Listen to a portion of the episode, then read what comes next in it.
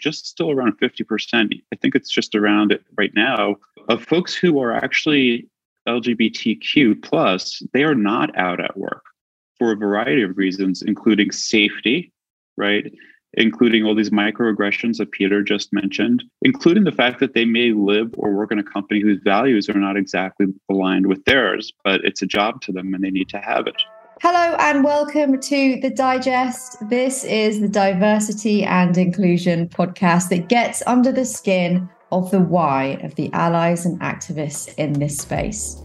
My name's Helen Maguire, and I'm the co founder of Diversely.io, a platform that helps businesses to take the bias out of hiring.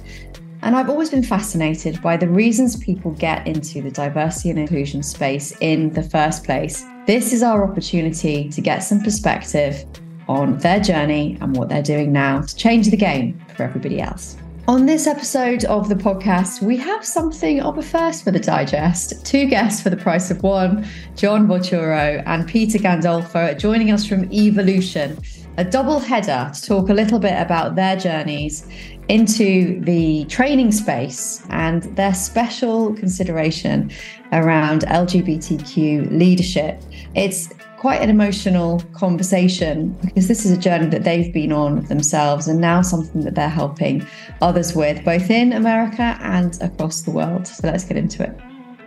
Peter, John, it is such a pleasure to have you on the podcast today. Thank you so much for joining. How are you? Great. Thank you so much, Helen. Doing well. Thanks for having us. Oh, good. You're most welcome. And as I just said, uh, we were just talking then, it's the first time we've had two people guesting on the podcast. And hopefully that will become clear in terms of why we're taking that approach for this particular episode. But before we do, I'd love just to hear in your words um, a bit of an introduction on yourselves and, and what you're up to at the moment. So, my name is Peter Gandolfo. I am a partner and executive coach at Evolution. Evolution offers executive coaching, facilitation, and training.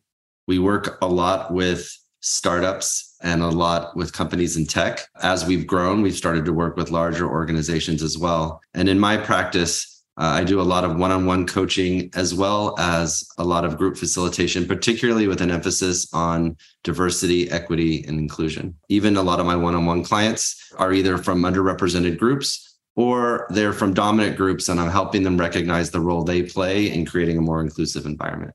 Amazing. Thank you. And I'm John Volturo. I'm also an executive coach and partner at Evolution. I work with Peter. The thing that's that's kind of different about me is that I spent most of my career actually on the corporate side of the business, ending it as a chief marketing officer, who then became a coach. And I work primarily with executives. I do a lot of leadership training, uh, workshop facilitations, mostly around how to communicate better with each other at work and, and how to build safety at work so that you could get the best out of folks.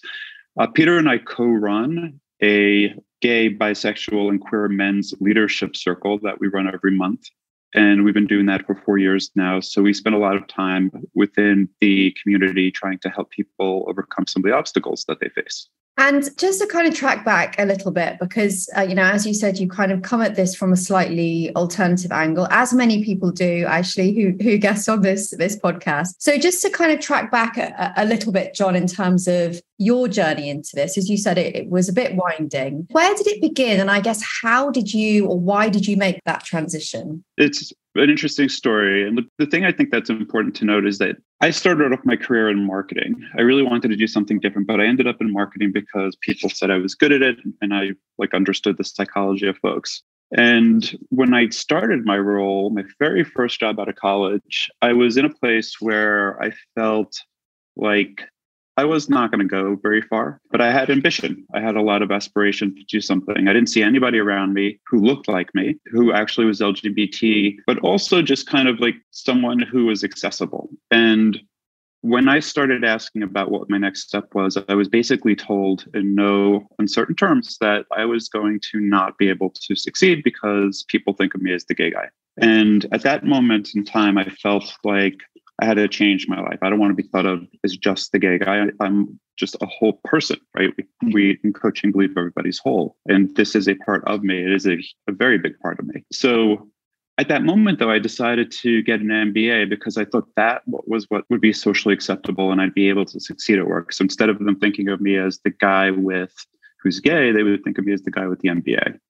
And it totally tra- changed the trajectory of my career. So I was in marketing for a long time. Sometimes when you're good at something, you get trapped into it because they pay you well for it. And I finally ended up leaving because I just kind of got fed up with the feeling of this is not right for me. But it took me 20 years, Helen, to do that.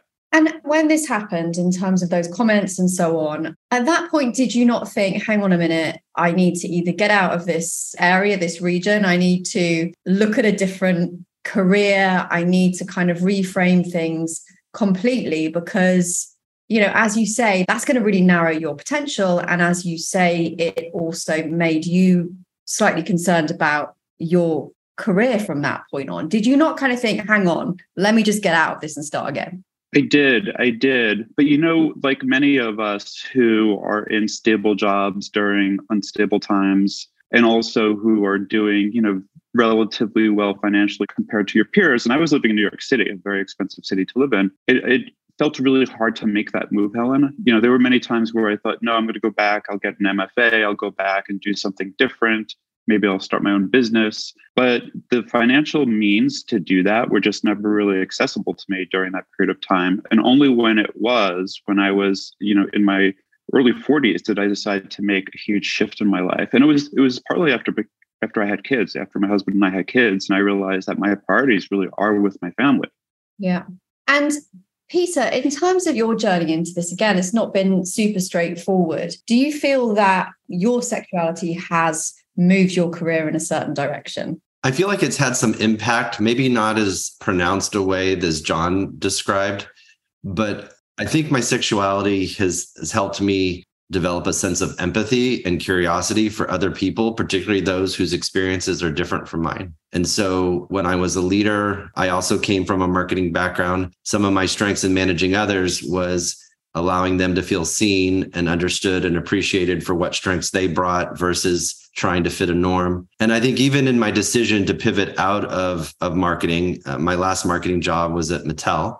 I think it was a recognition that my strengths might be slightly different than the strengths that were being celebrated. And I hadn't completely arrived at a place yet where I was wanting to lean into mine and demonstrate those as valuable within the organization, which I think they were. I had always had a passion for social science and psychology, but I knew that clinical psychology was not the right path for me. And I really liked the way that coaching allowed me to support people, be a great listener, uh, help them make progress. But it was much more about forward motion instead of staying stuck in processing the past. And talk to me a little bit about how you guys met.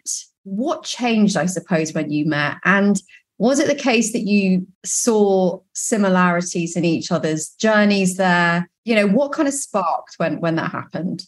So I distinctly recall it was 2019, and a friend of mine, another gay father from my kids' elementary school, said, We have a friend. He's a gay father. He's a marketing guy, and he's now a coach. And we think you two need to meet. And I can't remember which came first. We either met for lunch and then John came to panel I led or the the reverse. I went to a panel. Yeah, I went to a panel okay. first. So I was leading a panel for Pride Month on unpacking whether culture fit or culture add was the better path to take in building a diverse team. And uh, John trekked several hours through uh, public transport, taxes, and all kinds of stuff. Everything short of a helicopter to get there. and that started the conversation. And I had already had the spark of an idea of wanting to do a gay men's circle, uh, but I didn't want to do it alone. And so, very shortly after we met, I just asked John, "Do you are you interested in this?" And then, without hesitation, he said yes. It's weird, isn't it, that you've both kind of been on such sort of similar journeys in a way. And I, you know, I guess I'm papering over a lot of uh, cracks and so on here. But just hearing you, you guys talk about your backgrounds and how you came to this point. And also, you know, I'm interested in your family situations as well the fact that you both have kids. It's quite unusual. I mean i you know i speak to people from the us quite a bit. Um, obviously we speak to people with all sorts of sexual orientation but it's not that often actually that i speak to guys um, you know gay guys who who have kids but you both do. Mm-hmm. talk to me a little bit about that experience and and how that sort of changed things for you. It's a fascinating question because you're right helen. There are not many folks and you know, my kids are turning 12. I have twins that are turning 12 this year. And when we were going through the process of creating our family, there were no models really nearby me that I could look at and say, oh, they're doing it the same way we're doing it. And they're going to welcome and we're going to suddenly become this family. And it's, you know, it's unusual when, you know, same sex couples have families because often there's a surrogate involved. So you're not always seeing the growth of the babies as they're about mm-hmm. to come. Um, we were lucky we did because our surrogate was nearby. But, you know, the thing that I think makes the biggest change for me personally is that there's this notion that what you're doing has meaning. And for me, I felt like if I'm going to be a good role model for my children, I want them to see me do something that feels meaningful. I want them to see me do something that brings out the best in me and lets them see that you could be authentic and kind and honest and do something you love and still make a good living.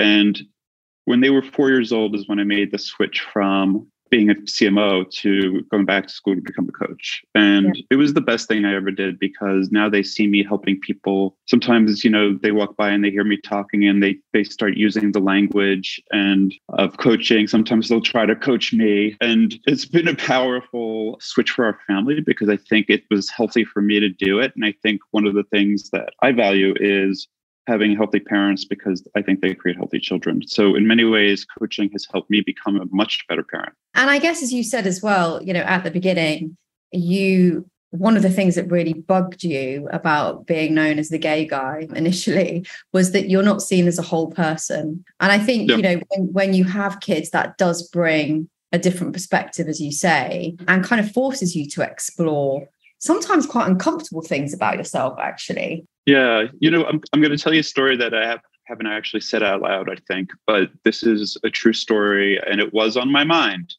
and I'm not really proud of the fact that this was on my mind. But you know, when when my husband and I decided that we were going to have children, a part of me thought, oh, now I'll feel accepted at this at the leadership table because I was a C-suiter. Mm but everyone at the table they were men who would talk about sports and basketball and the colleges they went to and i had none of that in common with them. I was a new york kid who moved out to los angeles sitting around a table with los angeles based and born folks.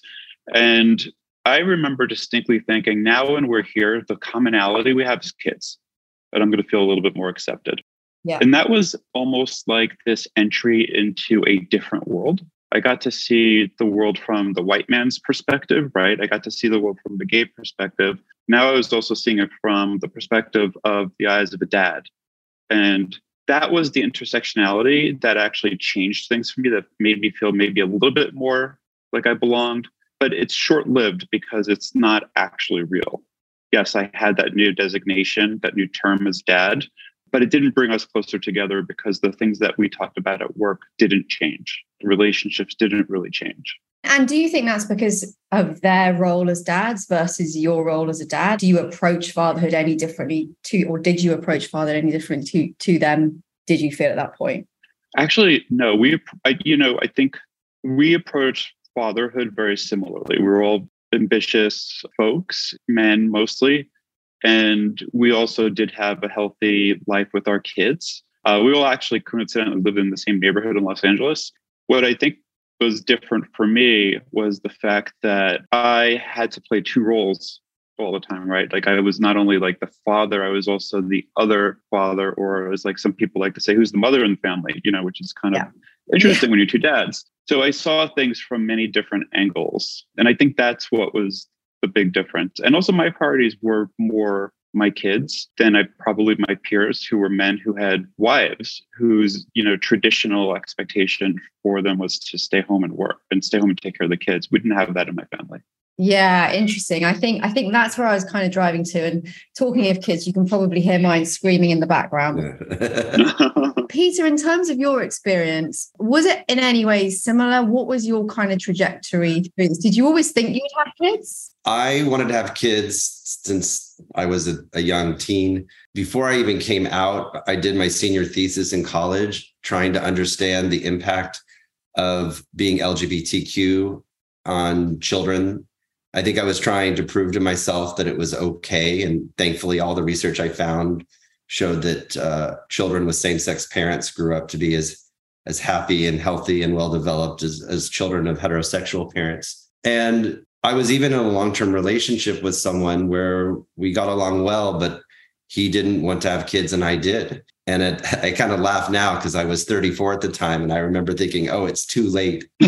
but when I was newly single, it gave me a lot of focus in that I was only interested in dating people that were certain that they wanted to have kids.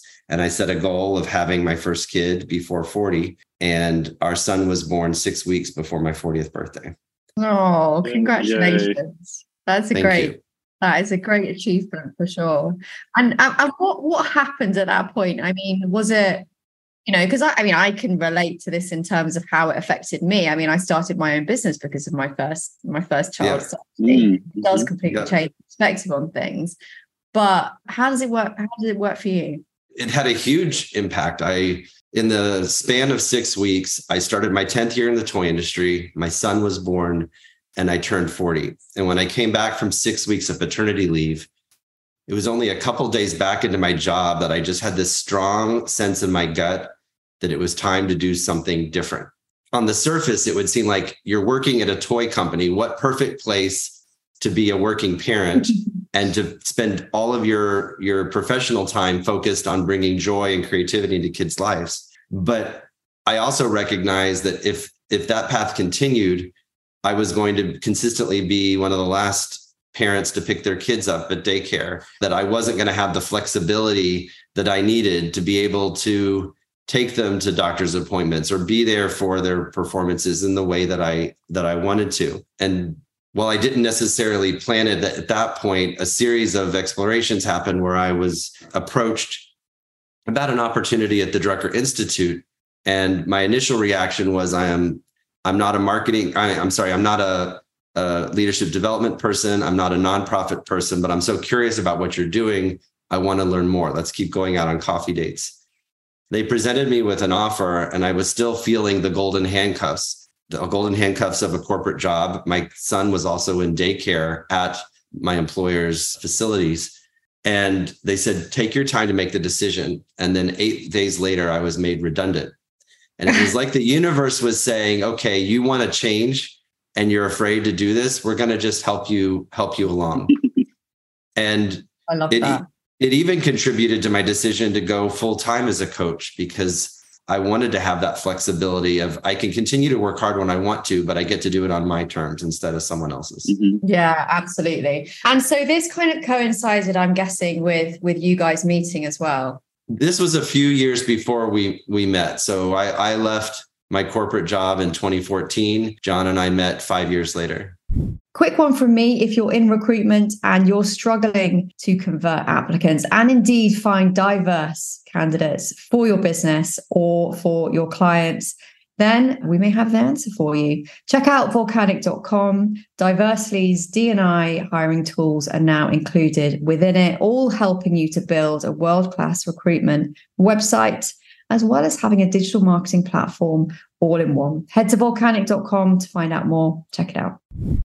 And what happened? We talked a little bit about that kind of meeting of minds and, and so on. And actually, I met my co founder at a panel event as well. And I remember the conversation that I had with her after that panel event and just thinking, oh my God, this is amazing. We have so much in common. I mean, it wasn't, you know, it's a couple of years later that we actually got together as co-founders. But um, there is something about that, isn't there? Kind of going to, to an event where you are mm-hmm. speaking candidly and openly about something and somebody in the audience goes, yeah, I 100% am with you on this. Like what happened after that? Well, here, here's something, and you're bringing up something that I haven't thought about for a while, which is for me, because I did not have any, you know, gay male role models at roles that were higher than mine. I was kind of like forging my own way and, and naively doing it, just like making every single mistake along the way. And it was painful. It was really painful for me because I didn't learn the easy way. And I was afraid to ask for role models because I was afraid of rejection. Like, who would want to be a mentor to some gay guy? So when Peter and I met, what made me really excited was the fact that together we had these complementary talents and backgrounds, and we could help people not have to go through the pain that we had to through work. And for me, that was really critical because coaches just tend to be people who are you know, very people oriented, relationship oriented. And it's hard. It's hard. And it's gotten harder with all the different distractions and social media. So the ability to be able to use the technology to help reach people who come from different backgrounds, who share this thing in common, and how we can make their lives a little bit easier by being within a community that is there designed for them, that was just felt like a no-brainer to me. And when Peter asked me that question over lunch in Westwood, California, West, West Westwood in Los Angeles by UCLA, I was like, yeah, let's do it. I've been thinking the same thing. And uh, but it, it, takes a while. Like, you know, you have that spark, like you're saying, Helen, when you meet somebody and you realize, oh, this is the person I'm meant to do it with. Yeah, it does. And I think, you know, it's all very easy kind of coming up with these ideas, but actually making it happen is a completely completely different thing. And in terms of, I suppose that that process, I mean, number one, I have to say, I'm surprised. I am surprised to hear that this is still a problem in Los Angeles of mm-hmm. 2023. And I'm sure I won't be alone, you know, amongst mm-hmm. for, for thinking that, like for sure, where I am in, in the Middle East, yes, 100%. Of course, it's a problem. In so many other areas of the world, you would presume it to be a problem. I think in LA, you presume that, you know, 50% of the population is probably gay anyway. So it's just easy, right? I, you know, I'm joking, obviously. But you know, my point is, I am surprised that this is still something that needs to be resolved in the workplace. It can happen in very subtle ways. It's not always the in the big gestures that who gets the promotion. It can happen in the ways that can make us feel isolated or make us feel a little bit smaller. I'll give you an, an example. There was a, a time when there was a meeting where people I worked with from around the world were coming together and I was preparing to go on a trip for a friend's wedding in Argentina. And it also happened to be the Gay World Cup that was happening in Buenos Aires. And in an attempt to make connection with my Latin American colleagues, all of whom were several levels senior to me, I talked about this World Cup. I said, I didn't even know there was such thing as a gay World Cup. And in my mind, I'm connecting with them on a shared love of soccer or, or football, as they would, would call it. And my manager took me aside. He was a straight ally and he was really supportive of me. And he was giving me some advice of like, I really, I want you to be careful about talking about things like that in front of them. And I said, Well, why? He's like, Well, I don't want them to say bad things about you. And there were so many emotions that came in in that. In one sense, it was very sweet that he was very protective of me and he wanted only good things for me. In another sense, I also felt like sad that that was even something I needed to think about and a little bit emboldened of like, well, okay, they are in positions of power, but they're not in positions of power right now where they could directly impact my career. Mm-hmm. So I'm making the conscious decision that I'm okay with them talking about me behind my back about that. And that's their problem, not mine. But it, it did still sit with me.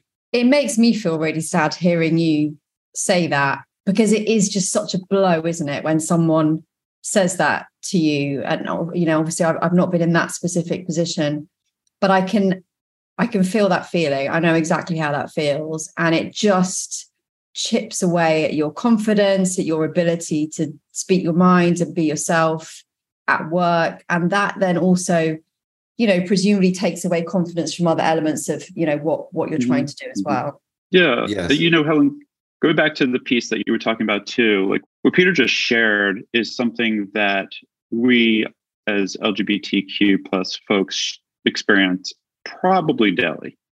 And not only does it chip away at the confidence, but one of the things that it does is it just reminds us constantly that we're other. It makes us feel less than. And you know what what happens in the workplace is that if you're walking around feeling like you're othered or if you're feeling like you're less than and that your contributions aren't equally as important as others, guess what? You're not going to be doing your best work because you don't have a system around you that supports it. And, yeah. you know, the statistic, sadly, is that, you know, just still around 50%, I think it's just around it right now, of folks who are actually LGBTQ plus, they are not out at work for a variety of reasons, including safety, right? Including all these microaggressions that Peter just mentioned, including the fact that they may live or work in a company whose values are not exactly aligned with theirs, but it's a job to them and they need to have it.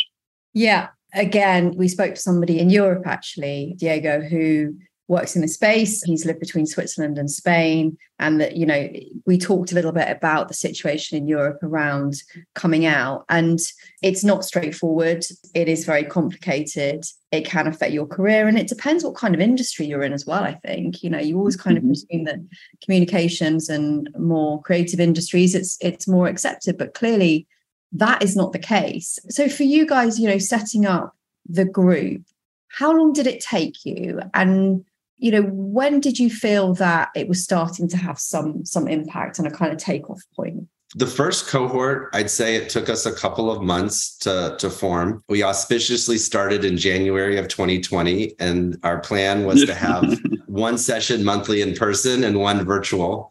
The universe had other other plans and so we quickly had to pivot to virtual. But i remember even in the first session someone went in quick with some some coaching challenges that were very real around questions as significant of like am i going to be able to make payroll on my startup mm-hmm. in the next three weeks?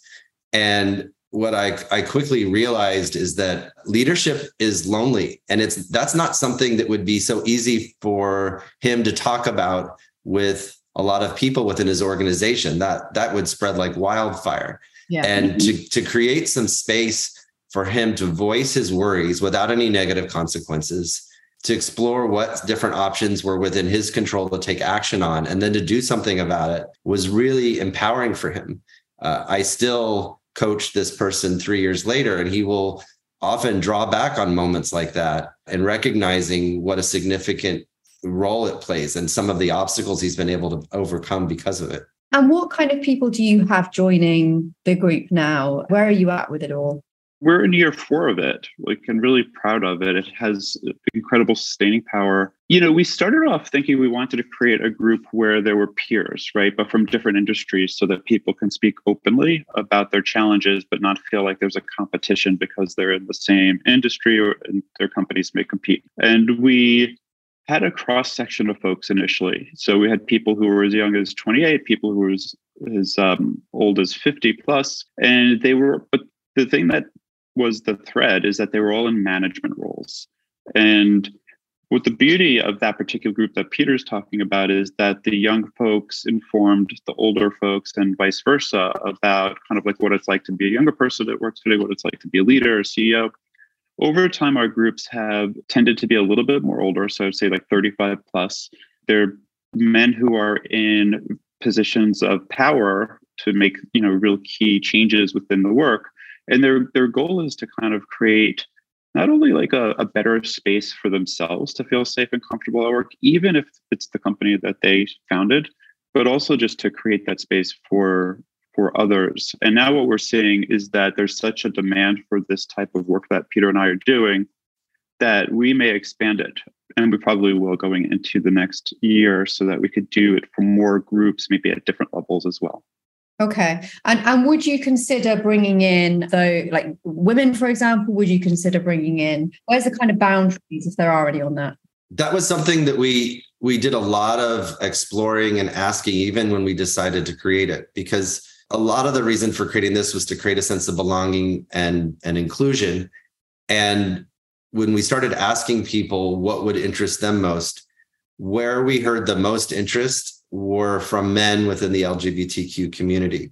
When mm-hmm. we spoke to trans people, they wanted to do an experience with other trans leaders. The same for uh, non binary people. So, with a little bit of caution, we decided better to start with something, which we initially branded it as the Gay Men's Circle. We quickly realized that not everybody identified with the label of, of gay. And mm-hmm. so this year, We've expanded that to a broader definition of, of gay, bisexual, and queer men's circle. And that would be inclusive of trans people that identify as men and see themselves as part of that community. And it was a, a process for us to get there. Now, when it comes for, for women, I would love for there to be a cohort for queer women. Realistically, John and I are probably not the best people to facilitate that but we try to create an atmosphere and we'll support any of our, our colleagues. And ho- I hope that there will be one soon.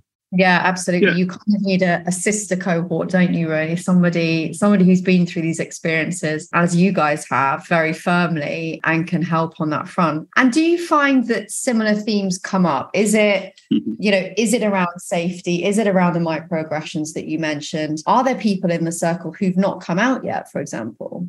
hmm Oh, good questions. So yes, yes, and yes. Uh, yes, we we've had people that we've actually helped go through the coming out process later in life. You know, people who are married going through divorce, and we as a circle of peers help them navigate their way through that at home and at work. And it was really powerful. And you know, Peter and I still work with these folks even after the groups, and some of those folks come back. The other thing is that these groups form such a tight knit community that these relationships endure over time. And we we know that some of the folks who had the best, you know, experiences are still connected and forming their own businesses together. Because like that has literally become the power of our alumni network. So Yeah. we have seen that there have been differences, everyone from I want to come out to I want to make a transition to I want to change my whole life or I just got laid off and I need to figure out how do I get a new job and how do I come out again to a whole new group of people.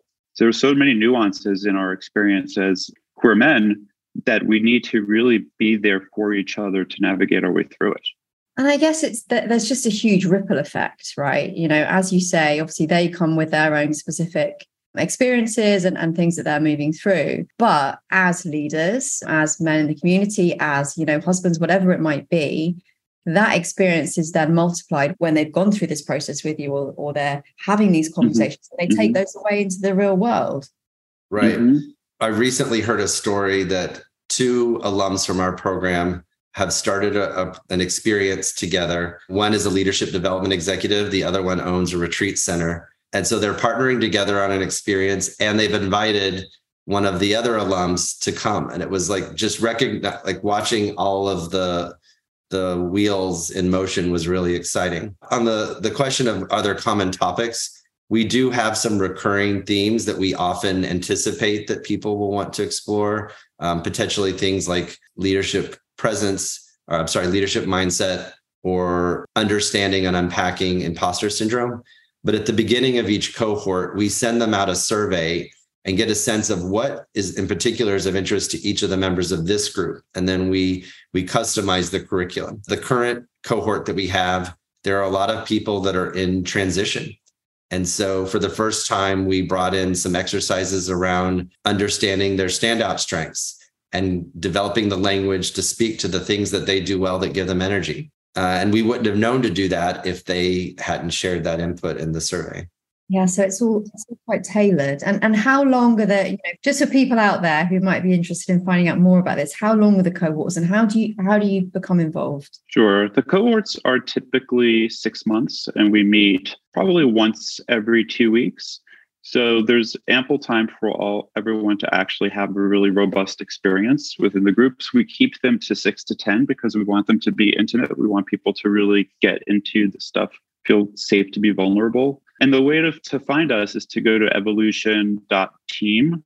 And when you go to evolution.team, go into coaching and then scroll down to, to circles, and you'll see the queer men's, the gay, bisexual, and queer men's circles that we lead. And it's a great opportunity, even just to reach out. Like, if you know, people in the audience who are interested in it, whether they're allies, by the way, who want to potentially explore it for the folks on their teams or maybe for their employee resource groups, or if you're interested in joining it yourself, you know, to learn a lot more about it. Um, there's absolutely no obligation for anybody who wants to put their name down on the list and reach out to us. It's really just like, let's start a conversation. And what have you found, I guess, the most rewarding on this journey? You know, whether it's kind of personally or, or whether it's through the groups and, and all the work that you're doing. Is there a thing that you kind of think this has made it all all worthwhile? I think the most rewarding thing for me is to to reconnect with a client that perhaps I haven't spoken to in six months or maybe even a year, and for them to share what is going on in their lives today, what progress have they made, and then I don't ask for this, but they'll often share. Like, there was this thing that happened in the circle or this thing that happened when you and i were coaching and uh, i remember this thing and because of that i did this this and this and it helps me recognize the impact that we're having it's not just in the moment that someone leaves a session feeling better about themselves they're really changing their lives because of it yeah there's kind yeah. of this compound effect isn't there of just you know one thing sticking out and then starting a bit of a a bit of a wave, which, you know, presumably hits so many different aspects of, of their lives as well. Mm-hmm. Yeah, I, I, love that feeling, Peter, when people say, Remember when we talked about this? That really changed the way I looked at something. And now I'm experiencing this. Mm. Yeah. And you never know what that thing is going to be either, because for you, it can be something so innocuous that you can't, you don't even remember it coming up in the conversation. Right, right, right. I've been yeah. part of some of these these groups, you know, from different angles and what have you. And you just never know. Yeah, you, you don't know. And sometimes I think to myself, oh, okay, I don't remember that, but yeah, yeah, yeah, it's great. It's so awesome. I spoke with a, a former client yesterday, and she says, I distinctly remember you telling me where I was, what I was doing, and what I was talking about. You said, I think your job is quietly killing you. And she said, like, it was this moment of clarity. I wish I remembered it in the level of detail that she did, but it clearly had an impact. Amazing. Yeah. Yeah. Words matter, Helen, as you know. Exactly. Oh God. Yeah, exactly. I mean, it's it's been such a journey for you guys. And I imagine how do you feel being on it together, I suppose, is is my last question. I think the best word for me to use is grateful. Like I feel like I've been able to go farther and faster because I have John as a partner in this experience. I, I, feel the same way. Peter's an amazing partner in this experience. And I feel like with the momentum we have, we have so much more opportunity to help folks. And we do something that's very different than what other folks do. Um, and that's just really rewarding. And when you find somebody who is a great partner and you know there's a demand for it because society is not really set up to help us succeed, well, you just think about the opportunities. It's just exciting. It's it's very unique, I have to say, and that's why I really wanted to get you both on on the podcast. And October the 11th is National Coming Out Day. What does that mean to you, and, and how are you going to celebrate? I do this every month for Pride Month, and I would make as much sense to do it for National Coming Out Day. I usually set some intention, and I don't quite know what it will be in October, but the most recent one for Pride Month I was reflecting on what does it allyship mean? What does allyship mean within the LGBTQ community? And then a second component of it, of it for me was really reflecting on how much is different in my life now versus before I came out. And in particular, it might sound trivial, but there was a, a comforter I bought as my first purchase when I first arrived in Los Angeles. This is my first job outside of my, my home state. I was really excited to have this and my son moved into his own bedroom in June, and I was able to give him this this comforter that had been in storage for a good 15 years, and it was recognizing like all that all that is different now. Yeah, a lot, right? You know, for me, Helen, it's interesting. The thing that popped into my head first is that it's probably because of the political environment here, um, much harder this year than it was in the previous years for folks to feel comfortable at work because of all of the attacks on the LGBTQ plus community, especially for trans folks. So I'm I'm thinking a lot about this year about how to increase the level of safety for folks and how to make it feel joyous to still come out because there's joy in coming out and because it means that you're being yourself. It means that you're entering into authenticity uh, and and the possibility of deeper connections with people. And I am so fearful for folks who may feel like the environment's not safe enough for them. And when I think about this year in particular, and National Coming Out Day, I think about what work can we do as leaders in the community to help that path remain easy for folks and to help companies to celebrate the diversity they have within their employees. I think that's fantastic. You know, you, you've you've both given such sort of impactful answers on that from both a personal and and a professional level. And I think that's why this is working so well and, and why we can have um, this incredible conversation around this stuff because it is both personal and professional for you both 100% yeah and that's so that's so clear to see i know you guys out there can't can't see john and peter when they're speaking but um, it kind of just shines out of their faces. So I just want to say a huge thank you to you both for making the time today and just for all the work that you're doing. I think it's it's groundbreaking. It's a very unique approach, as I said. And I really hope that one of these days you can break out of Los Angeles and offer this all over the world. That's my ambition for you. yes, we would love that. We are now doing it across the country. So we have we welcome people virtually because of a post-pandemic world all over the country. And we've even had some people who are in Mexico and Canada. So yeah, look for us. We want to expand, and we know that there's a, a, desire for what we do. Yeah, absolutely. And I think lots of people listening will be very interested in finding out more about that. Um, we'll put all the information in the show notes. And for now, John and Peter, thank you so much. And I hope we can catch up again soon. Thank you so much, Helen. Thank you, Helen, for all the work that you do. Thank you. Take care. Thank you so much to Peter and to John for being with us on the podcast. There was a lot to take away from that. And thank you to them for being so hugely transparent about their journeys, not just from a work perspective, but also from a family and personal perspective. They've obviously come a long way from their initial explorations in the world of work to where they are now, being so comfortable to talk about who they are and helping other people to do the same, which is really kind of what this podcast is all about.